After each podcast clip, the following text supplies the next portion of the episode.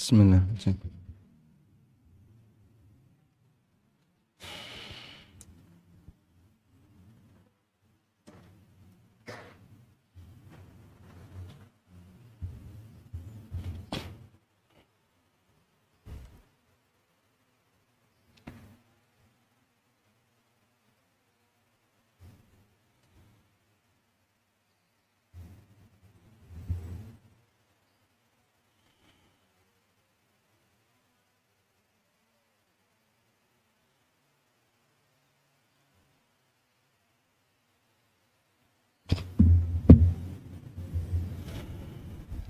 Bismillah. Bismillah. Bismillah.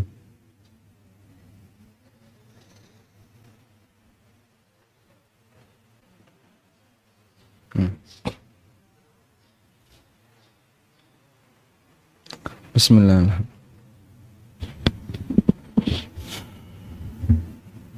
Hmm. Assalamualaikum warahmatullahi wabarakatuh. الحمد لله رب العالمين والصلاة والسلام على أشرف المرسلين نبينا ومولانا محمد وعلى آله وصحبه أجمعين. وأشهد أن لا إله إلا الله وحده لا شريك له. وأشهد أن محمدا عبده ورسوله صلى الله عليه وعلى آله وصحبه ومن تبعهم بإحسان إلى يوم الدين. Alhamdulillah puji syukur kita haturkan kehadirat Allah Subhanahu wa taala. Di kesempatan pagi hari ini kembali kita melanjutkan kajian rutin yang diselenggarakan oleh Takbir Masjid Al-Marhamah Candi Gebang. Sleman Yogyakarta dan tema kajian kita masih seputar masalah dunia riba. Sebenarnya ini sudah keluar jauh dari materi Umdatul Ahkam. Sehingga di Umdatul Ahkam ini sama sekali nggak disinggung. Namun mengingat permintaan dari para jamaah yang menghendaki dibahas detail, maka kita melebar dalam masalah riba ini lebarnya terlalu lebar. Jadi sampai nendang tanah wong liya nih, Pak. Baik. Kalau judul untuk pagi ini konsep perbankan syariah. Bisa tayang? Oh bisa, baik. Bapak Ibu yang kami hormati, kita akan berbicara terlebih dahulu gambaran umum dan nanti akan kita sinkronkan dengan perundangan yang ada di Indonesia berkaitan dengan perbankan syariah yang berlaku di Indonesia. Memang kalau kita bicara riba, riba ini kan masalah ya riba ini adalah sebuah masalah. Maka kalau kita bicara masalah, berarti kita perlu bicara solusi masalah. Sehingga kalau kita sepakat riba adalah sebuah masalah, maka kita perlu mencari jalan keluar, solusinya. Terus solusinya bagaimana? Bukan solusi menghalalkan riba, tentu saja bukan. Tapi solusinya bagaimana agar orang bisa terhindar dari riba? Solusinya bagaimana agar orang bisa terhindar dari riba? Prakteknya tetap praktek di dunia perbankan, lembaga keuangan, tapi ketika dijalankan terhindar dari transaksi riba.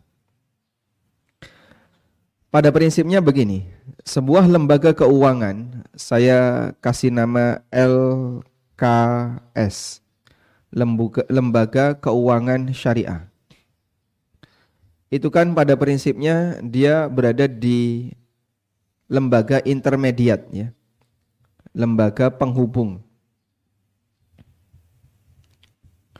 Lembaga penghubung, lembaga intermediat antara siapa? antara pemilik uang dengan orang yang membutuhkan uang. Karena itu posisi LKS dia bekerja sebagai funding, dia bekerja untuk pelaksanaan funding dan juga bekerja untuk pelaksanaan lending pengumpulan dana dari masyarakat dan yang kedua adalah penyaluran dana untuk masyarakat. Prinsip ini diatur dalam undang-undang Profesor Nur Hasan ada? Ya. Kalau kalau ada kan saya nggak perlu buka buku kan ya. Undang-Undang nomor 7 tahun 92 tentang perbankan. Bahwa perbankan adalah lembaga penghubung, lembaga intermediat yang tugasnya mengumpulkan dana masyarakat untuk kemudian disalurkan kepada masyarakat. Itu prinsipnya.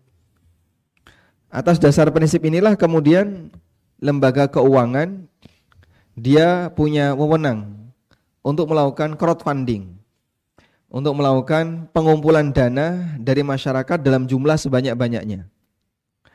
Nah, belakangan kemudian negara punya satu lembaga khusus yang menjadi pengawas itu yang disebut dengan OJK ya, Otoritas Jasa Keuangan. Dulu sekitar tahun 2010 ya, waktu awal-awal mau pembentukan OJK ada beberapa asatidah yang diusulkan agar masuk sebagai uh, anggota OJK atau apa masuk sebagai kepemimpinan pusat di OJK. Lalu kemudian di masa Presiden Jokowi ada uh, lembaga baru KNEKS. Kepanjangannya apa itu? Komite Nasional Ekonomi Syariah. Dan itu program yang dicanangkan salah satunya adalah penekanan yang diberikan oleh uh, Bapak Profesor Ma'ruf Amin selaku Wakil Presiden dan kami di komunitas KPMI, Komunitas Pengusaha Muslim Indonesia sangat dekat dengan KNIKS. Ada salah satu direktur yang ada di KNIKS yang ada banyak direk, direktur itu punya hubungan sangat dekat dan juga sempat menghubungi saya berharap bisa diskusi berkaitan dengan konsep perbankan syariah yang ada di negara kita. Baik. Kemudian kembali ke sini. Kalau kemudian di posisi sebagai LKS ya, lembaga keuangan syariah, lalu pihak funding atau kegiatan funding dan lending yang seperti apa yang sejalan dengan prinsip syariah. Jadi kan ini dua kegiatan dua kepak sayap kegiatan gitu aja atau gimana keduran istilah ya. Dua kegiatan utama ya. dua kegiatan utama perbankan. Yang pertama adalah funding. Yang kedua apa tadi? Lending. Dua kegiatan utama perbankan yaitu funding dan lending. Intinya kan kegiatan ini disesuaikan dengan aturan syariat. Kalau sudah sesuai dengan aturan syariat, maka kita bisa sebut lembaga keuangan itu lembaga keuangan syariat. Dan yang dimaksud sesuai dengan aturan syariat ketika di sana tidak ada tidak ada pelanggaran syariat. Selama di sana tidak ada lagi pelanggaran syariat, maka kegiatan itu bisa kita sebut kegiatan yang sesuai syariat. Karena sudah tidak ada pelanggaran syariat. Intinya kan gini ya. Ketika kegiatan itu sudah tidak ada pelanggaran syariat, maka kegiatan itu sesuai syariat. Lalu perbankan meminta kepada DSN MUI untuk menerbitkan berbagai fatwa sebagai juknis atau juklak bagi pelaksanaan teknis untuk funding dan lending. Maka terbitlah banyak sekali fatwa berkaitan dengan posisi funding dan lending. Di antaranya kalau funding itu ada fatwa tentang mudoroba. Kemudian ada fatwa tentang musyaroka.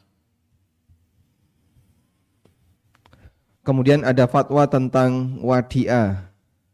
Ini semuanya di ranah funding. Lalu ada fatwa tentang murabaha. Kemudian murabaha itu ada banyak turunannya. Kemudian ada fatwa tentang ijarah muntahiyah bitamlik IMBT. Ijarah muntahiyah bitamlik. Ini kalau bahasa kita ya seperti sewa beli. Lease to buy. Sewa kemudian nanti ditransaksikan. Lalu ada fatwa terkait musyarakah mutanakisah MMQ. Dan masih beberapa produk yang lainnya yang ditawarkan oleh perbankan dan ini untuk ranah lending. Baik. Sebenarnya ada banyak transaksi yang tersedia dalam fikih muamalah. Transaksi yang tersedia dalam fikih muamalah yang itu bisa digunakan baik untuk posisi funding maupun lending. Kemudian kita bicara kalau kemudian yang betul-betul mudah dipraktekkan, Pak. Agar kita bisa membuat lembaga keuangan syariah yang murni dan bebas dari praktek ribawi. Kira-kira untuk produk funding dan lending ini yang paling selamat apa? Ya. Sekarang kalau untuk produk funding ya, kita buat dulu produk funding. Berarti pengumpulan dana dari masyarakat. Yang paling yang pertama adalah wadiah. Wadiah itu artinya titipan. Sehingga status dana masyarakat di bank adalah sebagai uang titipan. Namanya titipan berarti konsekuensinya apa? Karena titipan, Pak, tidak berkembang. Tidak berkembang. Sehingga karena tidak berkembang, nilai berapapun yang Anda titipkan di lembaga keuangan ini tidak akan bertambah sepeser pun. Tidak ada bunga, tidak ada tambahan karena statusnya sebagai titipan. Sudah? Cuman begini, dalam kaidah di fikih muamalah, titipan itu tidak boleh dimanfaatkan kecuali atas izin yang menitipkan. Begitu ya. Titipan tidak boleh dimanfaatkan kecuali atas izin yang menitipkan. Sehingga kalau saya titip mobil di rumah tetangga, tak parkir di situ, terus kuncinya saya bawa. Udah? Maka tetangga saya nggak bisa pakai. Oh itu kasihan Pak dititip mobil nggak bisa pakai. Ya memang hukum asalnya gitu karena namanya di titipan. Kalau mau dipakai gimana Pak? Harus minta izin kepada pemiliknya. Saya parkir mobil di rumah tetangga saya, lalu saya kasih kunci STNK, BPKB, KTP. Lengkap ya. Monggo nek badhe disadi. Kalau ini bukan titipan Pak ini. Hadiah mobil ini. Sehingga konsekuensinya kalau itu disebut sebagai wadiah, maka statusnya adalah atau posisi barang itu tidak bisa dimanfaatkan oleh apa? pihak yang dititipi kecuali kecuali jika diizinkan kecuali jika diizinkan oleh penitip kalau yang menitipkan mengizinkan tidak apa-apa Mas saya mau umroh, saya titip mobil, jenengan nek mau pakai monggo niki kuncinya, ini STNK-nya. Silahkan kalau mau dipakai. Cuman nanti kalau saya pulang mohon uh, mobilnya segera dikembalikan. Akan, akan langsung saya ambil. Itu hukumnya boleh ya. Karena titip ketika dimanfaatkan boleh asal dapat izin dari siapa? Dari pihak yang menitipkan. Nah, dalam hal ini di bank syariah di tempat kita mereka membagi wadiah itu menjadi dua. Ada wadiah yad amanah. Posisi wadiah yad amanah ini tidak dimanfaatkan.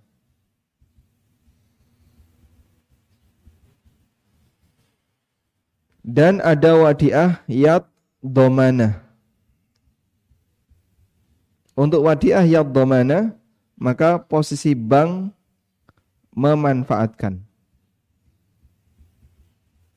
Begini Pak ya.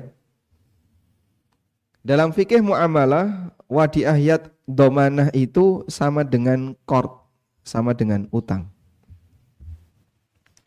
Sehingga kalau ada penyebutan wadiah yad domanah dan bentuknya sesuatu yang liquid, sesuatu yang habis pakai, maka statusnya jadi utang. Jadi begini ya, um, ini melebar banget nggak apa ya? Wadiah, yad, domana. Wadiah yad domana apabila objeknya itu objek yang tidak liquid tidak habis pakai. Objek yang tidak habis pakai, contohnya apa Pak? Mobil, HP, rumah, dan seterusnya. Maka jika diizinkan untuk digunakan, akadnya berubah menjadi akad isti'aroh atau pinjam meminjam.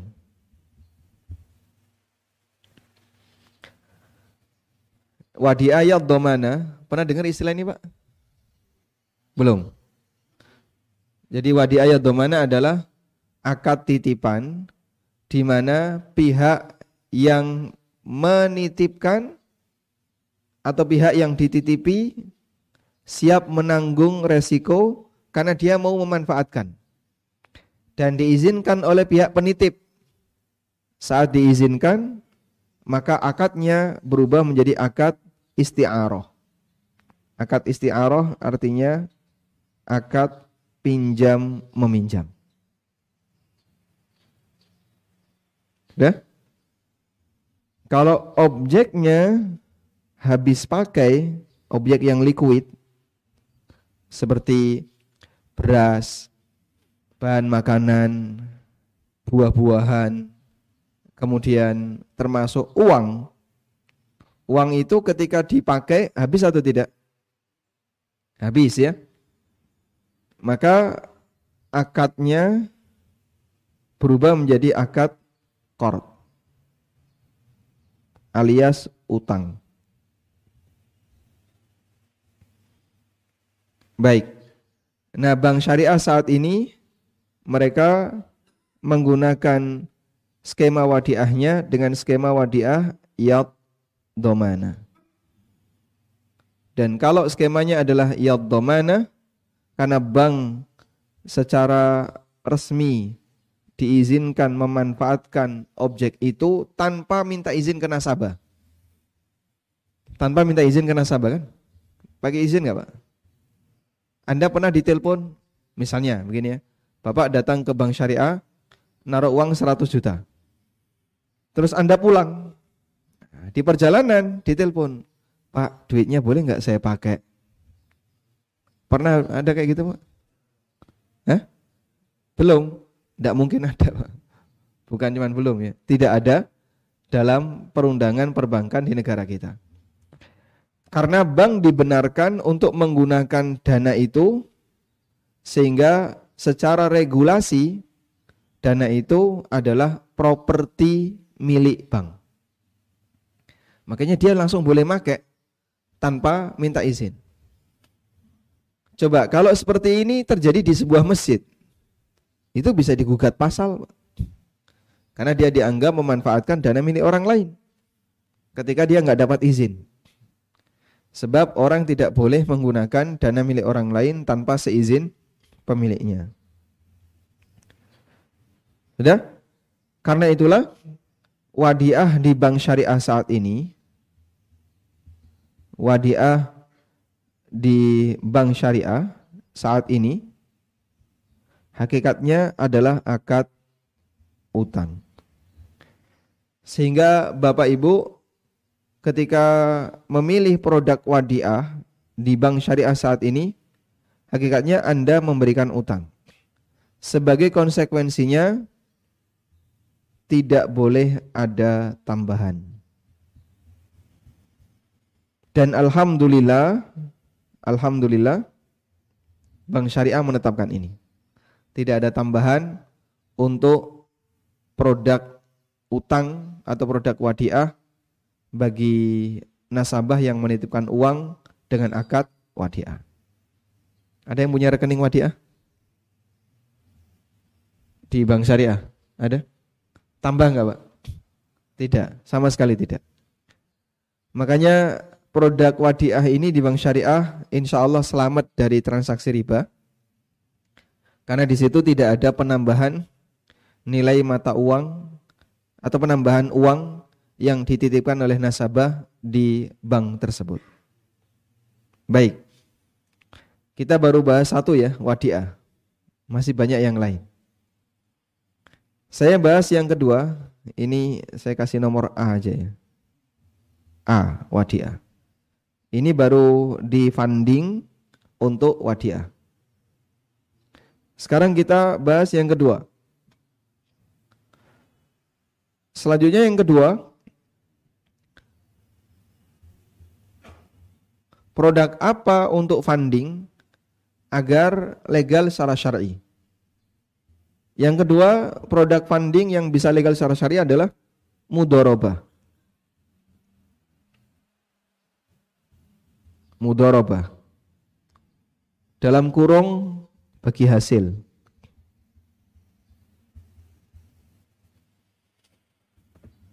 Pada waktu pertama kali bank syariah di Indonesia itu muncul tahun berapa itu Pak?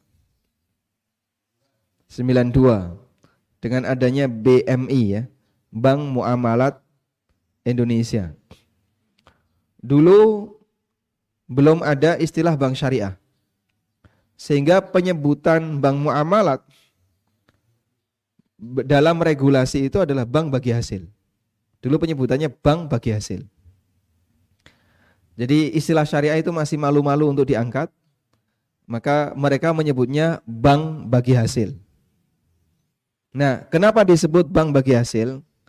Karena BMI, bank muamalat ketika itu, dia hanya menyediakan bagi hasil kepada nasabah yang naruh uang di sana.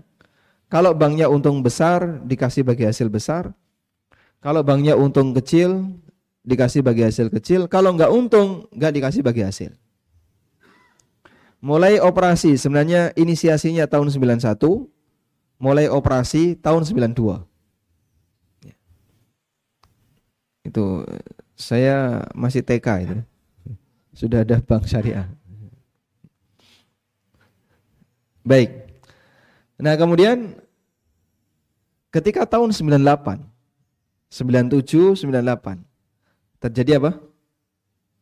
Krisis ekonomi yang paling dahsyat yang kedua ya. Kalau sebelumnya kan zaman PKI ya. Yang kedua adalah tahun 98 97. Nah, di saat tahun itu banyak sekali bank yang kolaps. Lalu pemerintah mengucurkan bantuan melalui BLBI dan dari BLBI inilah banyak orang yang masuk penjara. Ya, Sehingga dia begitu datang memenjarakan banyak orang. Hmm terutama oknum-oknum yang dia tidak jujur dalam menggunakan uang negara. Ternyata dari sekian praktek itu, dari Bank Konven dan BMI, yang bertahan BMI. Yang bertahan BMI. Karena bank konven ketika menjanjikan keuntungan bunga tertentu kepada nasabah pada saat krisis dia nggak bisa memenuhi itu. Sementara dana yang sudah dikeluarkan untuk lending ketika krisis nggak balik, Pak.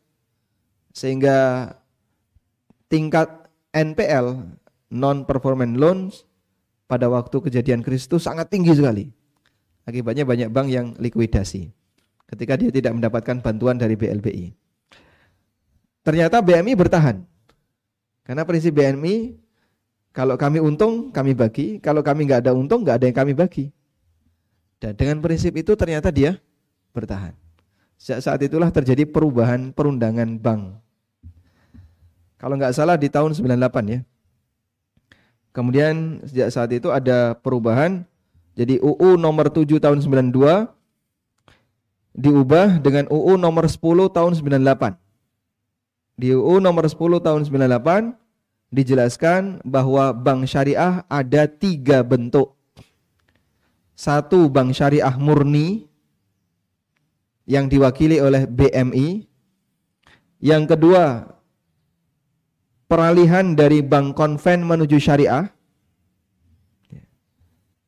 Yang ini diwarnai oleh BSM bank syariah, bank syariah mandiri. Sehingga dari bank mandiri berubah jadi BSM. Dan yang ketiga, bank konven yang punya unit usaha syariah. Yang itu diwakili oleh BNI Syariah. Nah, itu sejarahnya ya. Sehingga ternyata nuansa BNI Syariah dengan BSM itu berbeda. Kalau BSM itu peralihan dari bank konven menuju syariah.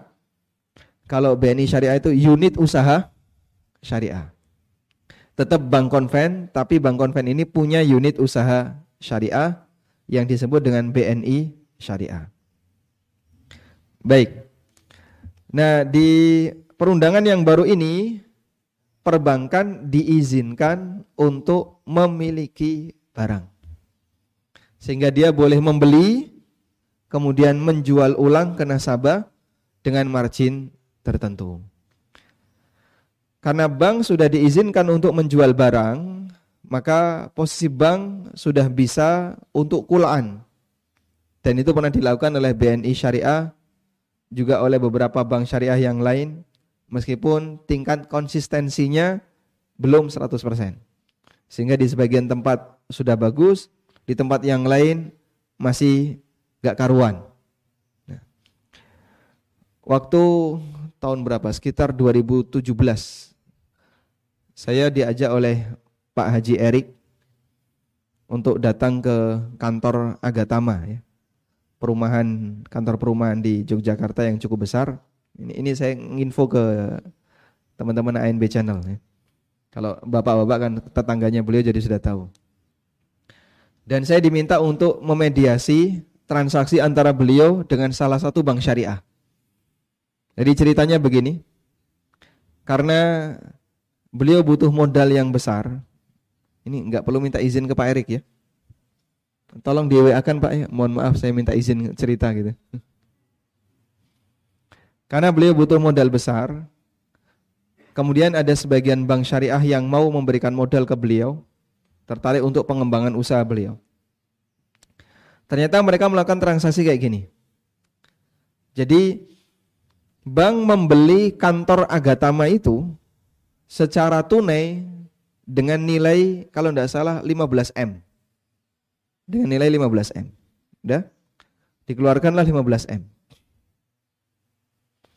Lalu pihak Agatama diminta untuk membeli kembali kantor ini secara kredit dengan nilai plus marginnya ya.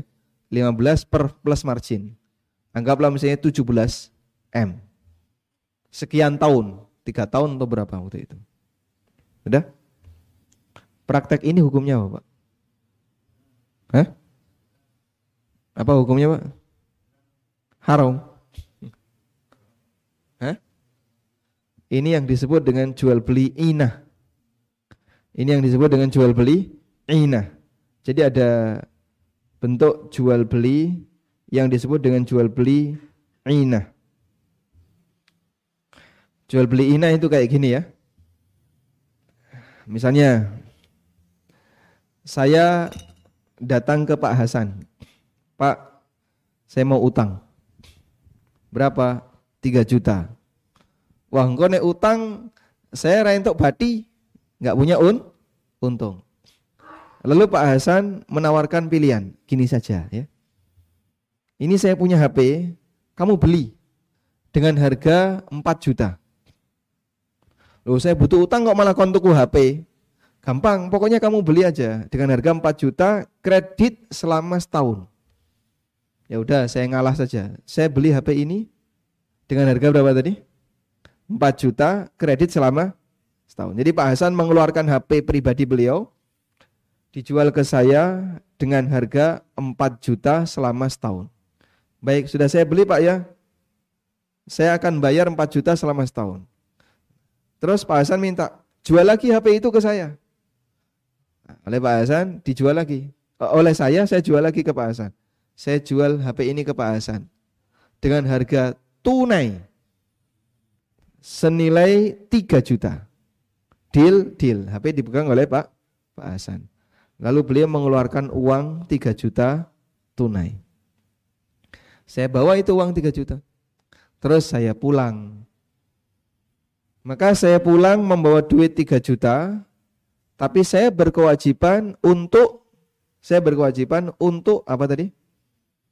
Membayar utang saya senilai 4 juta. Pak Hasan pulang bawa HP dan beliau punya piutang senilai 4 juta. Ini namanya jual beli jual beli inah. Dan jual beli ina ini kamuflase riba. Hakikatnya itu riba. Karena hakikatnya jual beli ina adalah utang yang ada tambahan. Karena hakikatnya utang yang ada tambahan sehingga yang terjadi A dengan B tadi ya. Ini utang 4 juta atau ya utang utang berapa? 3 juta. Mengembalikan 4 juta. Dia ngasih utang 3 juta mengembalikannya 4 juta. Ini kan tidak boleh. Tapi kan tadi jual beli katanya jual beli boleh. Itu cuman kamuflase biar kelihatannya jual jual beli padahal aslinya apa utang paham insyaallah Baik. Sehingga dalam kasus tadi objek kantor itu hanya sebatas objek kamuflase. Bank memberikan utang 15M dan developer mengembalikan 17M. 2M itu adalah bunganya, ribanya. Baik. Terus yang benar gimana? Ya jangan kayak gini. Kita belum membahas landingnya, kita baru membahas funding ya. Kalau tadi kan bicara landing. Baik, ini saya hapus. Saya teruskan yang mudorobah dulu.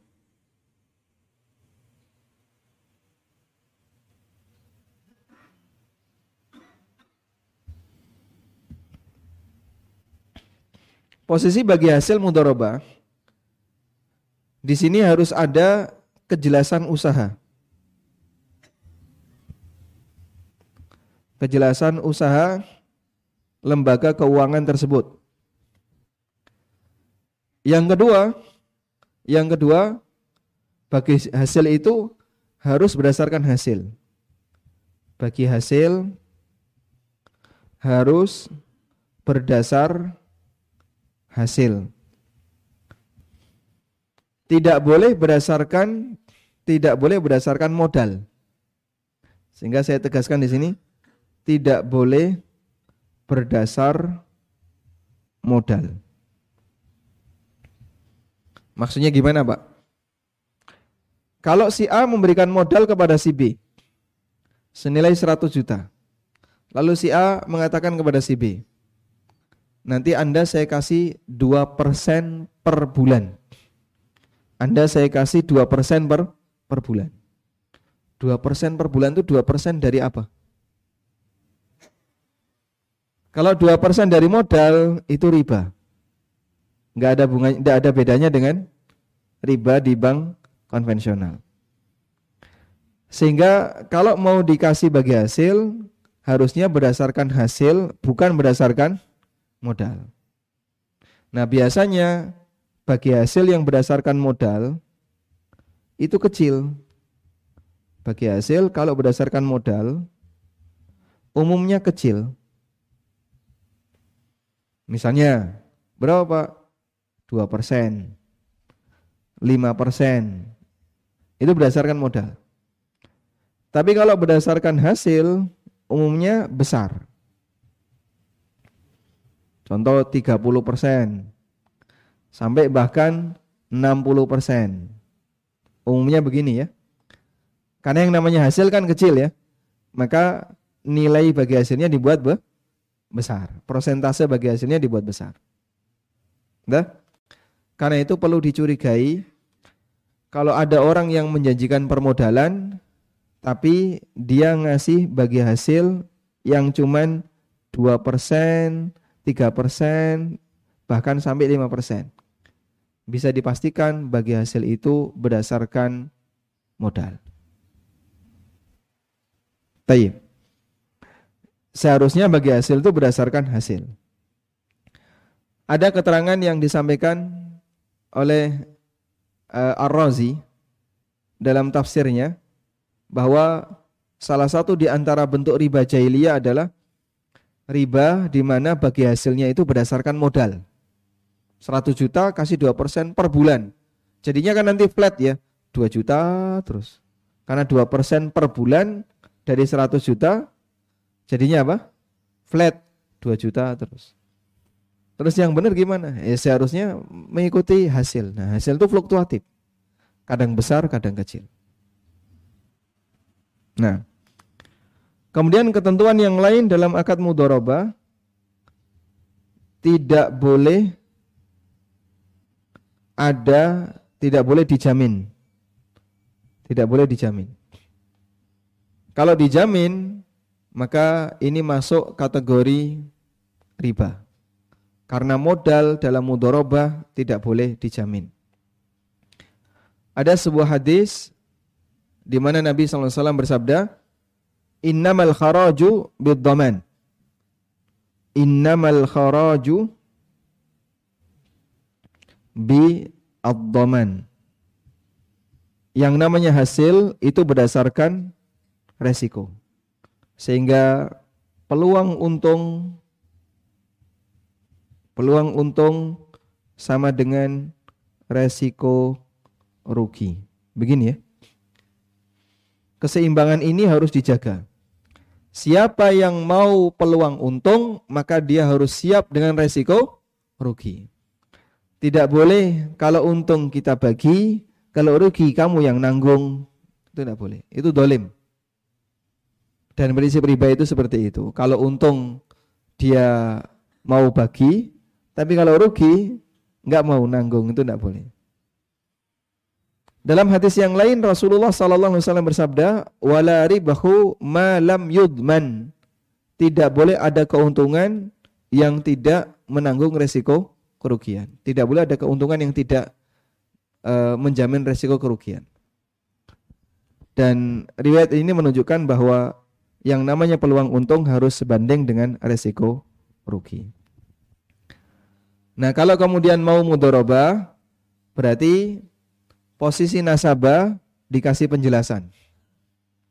Duit Bapak bisa bertambah, bisa berkurang, karena Bapak memilih produk mudoroba, sehingga nanti nanti dana yang Bapak setorkan ke tempat kami ada bagi hasilnya di saat yang sama nanti juga ada resiko ruginya. Kalau dia setuju lanjut mudoroba. Kalau nggak siap, ah, kalau rugi saya tidak mau. Pokoknya harus balik utuh. Minimal balik utuh. Berarti bapak belum siap dengan mudoroba. Karena belum siap dengan mudoroba, dialihkan ke wadiah. Yang akadnya adalah akad utang. Wallahu alam. Sudah cukup? Alarm sudah berbunyi. Ya? Baik. Kita belum membahas untuk landingnya ya. Insya Allah mau dilanjut atau sampai di sini aja Pak?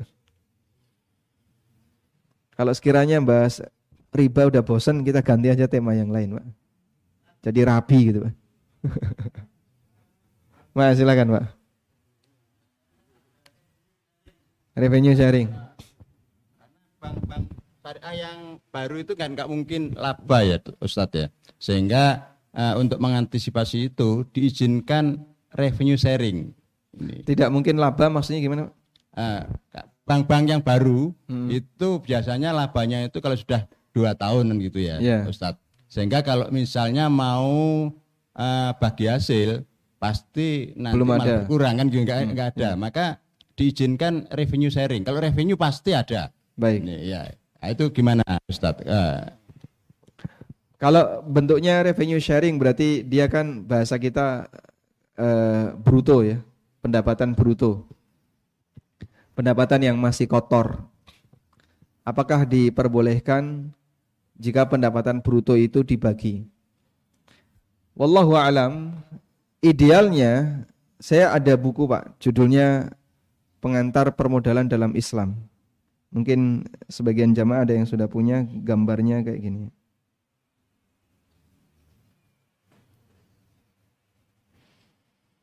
Ya, idealnya dalam sebuah bagi hasil itu seharusnya modal balik dulu, baru yang tersisa itulah yang disebut sebagai hasil.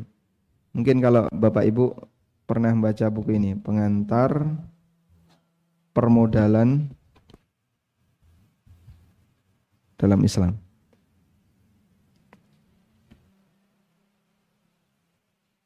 Ini kalau yang ini dulu cetakan lama, cetakan terbarunya yang gambarnya kayak gini. Ini kita bahas uh, detail di dua akad saja, mudoroba dan musyaroka kaidah mudoroba bagaimana, kaidah musyarakah bagaimana. Dan kami sebutkan di situ berkaitan dengan aturan-aturan tentang akad mudoroba.